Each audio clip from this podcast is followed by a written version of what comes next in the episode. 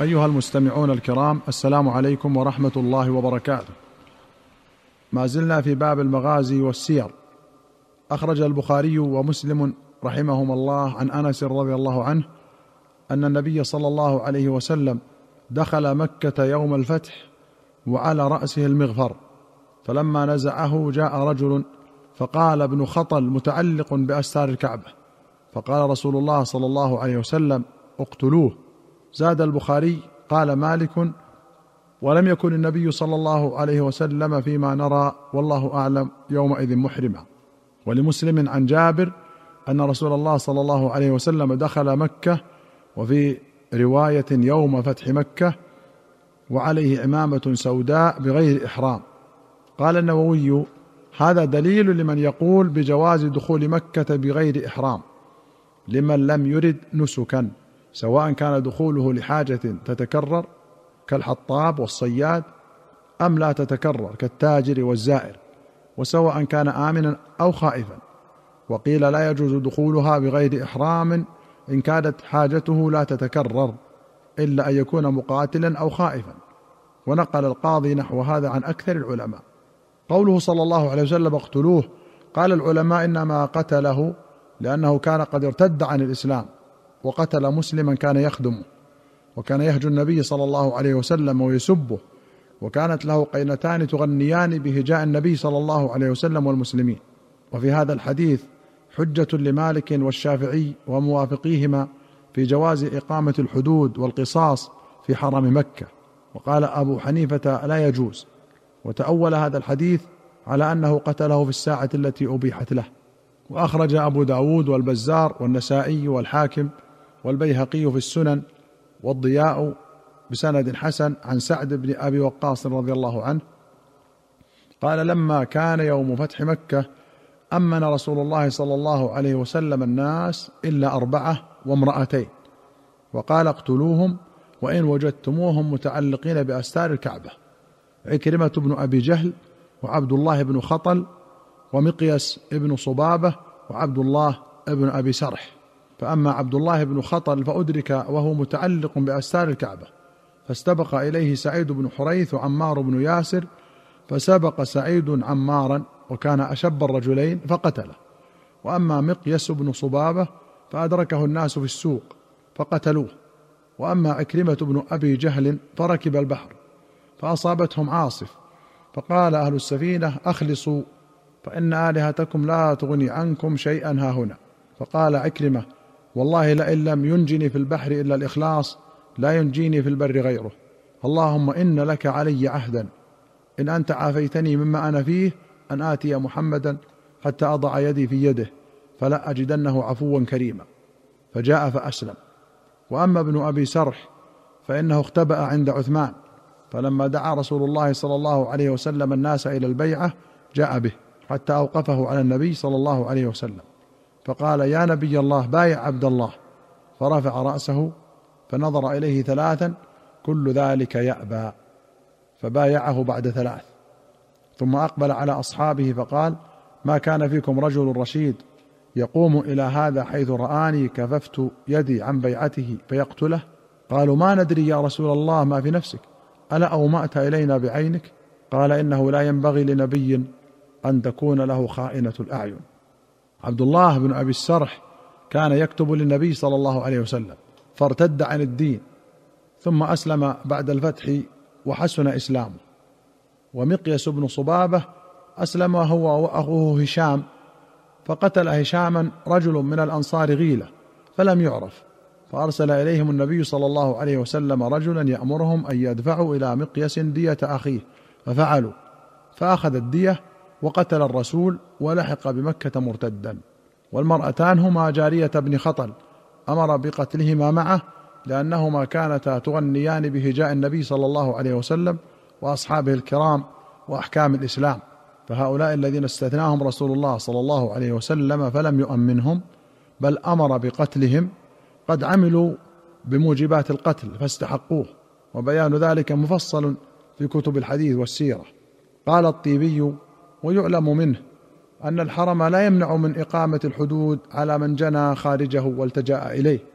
وأخرج البخاري ومسلم عن عبد الله بن مسعود رضي الله عنه قال دخل رسول الله صلى الله عليه وسلم يوم الفتح وحول الكعبة ستون وثلاثمائة نصب وفي لفظ ستون وثلاثمائة صنم فجعل يطعنها بعود في يده يقول جاء الحق وزهق الباطل إن الباطل كان زهوقا. جاء الحق وما يبدئ الباطل وما يعيد. النصب بضمتين وبفتح أوله وسكون ثانية نصب. هو واحد الأنصاب وهو ما ينصب للعبادة من دون الله سبحانه وتعالى. كما قال تعالى وما ذبح على النصب وهو أيضا العلم المنصوب. قال تعالى كأنهم إلى نصب يوفضون وقرئ بهما. وأخرج الشيخان عن أبي هريرة رضي الله عنه أن رسول الله صلى الله عليه وسلم قال حين أراد حنينا منزلنا غدا إن شاء الله بخيف بني كنانة حيث تقاسموا الكفر. وفي رواية منزلنا إن شاء الله إذا فتح الله الخيف حيث تقاسموا على الكفر. وقد سبق الحديث في كتاب الحج وما قيل إنه صلى الله عليه وسلم نزله ليتذكر نعمة الله عليه. بالظهور على أعدائه الذين تقاسموا فيه على قطيعته ومضرته. وأخرج الشيخان عن أنس رضي الله عنه قال لما كان يوم حنين أقبلت هوازن وغطفان وغيرهم بذراريهم ونعمهم ومع النبي صلى الله عليه وسلم يومئذ عشرة آلاف ومعه الطلقاء فأدبروا عنه حتى بقي وحده. فنادى يومئذ نداءين لم يخلط بينهما شيئا. التفت عن يمينه فقال يا معشر الأنصار. قالوا لبيك يا رسول الله نحن معك أبشر أبشر. ثم التفت عن يساره فقال يا معشر الأنصار. قالوا لبيك يا رسول الله أبشر أبشر نحن معك. وهو على بغلة بيضاء. فنزل. فقال أنا عبد الله ورسوله. فانهزم المشركون.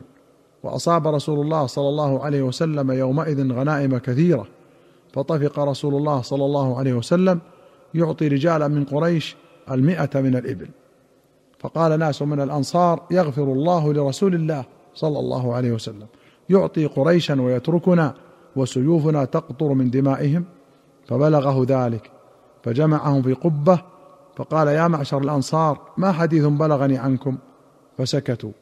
فقال يا معشر الأنصار أما ترضون أن يذهب الناس بالدنيا وتذهبون بمحمد تحوزونه إلى بيوتكم؟ قالوا بلى يا رسول الله رضينا. فقال لو سلك الناس واديا وسلكت الأنصار شعبا لأخذت شعب الأنصار. وفي رواية فقال له فقهاء الأنصار أما ذو رأينا يا رسول الله فلم يقولوا شيئا. وأما أناس منا حديثة أسنانهم فقالوا يغفر الله لرسول الله صلى الله عليه وسلم. يعطي قريشا ويتركنا وسيوفنا تقطر من دمائهم. فقال رسول الله صلى الله عليه وسلم فإني أعطي رجالا حديث عهد بكفر أتألفهم. أفلا ترضون أن يذهب الناس بالأموال وترجعون إلى رحالكم برسول الله؟ فوالله لما تنقلبون به خير مما ينقلبون به. قالوا بلى يا رسول الله قد رضينا. قال فإنكم ستجدون بعدي أثرة شديدة. فاصبروا حتى تلقوا الله ورسوله على الحوض. قالوا سنصبر.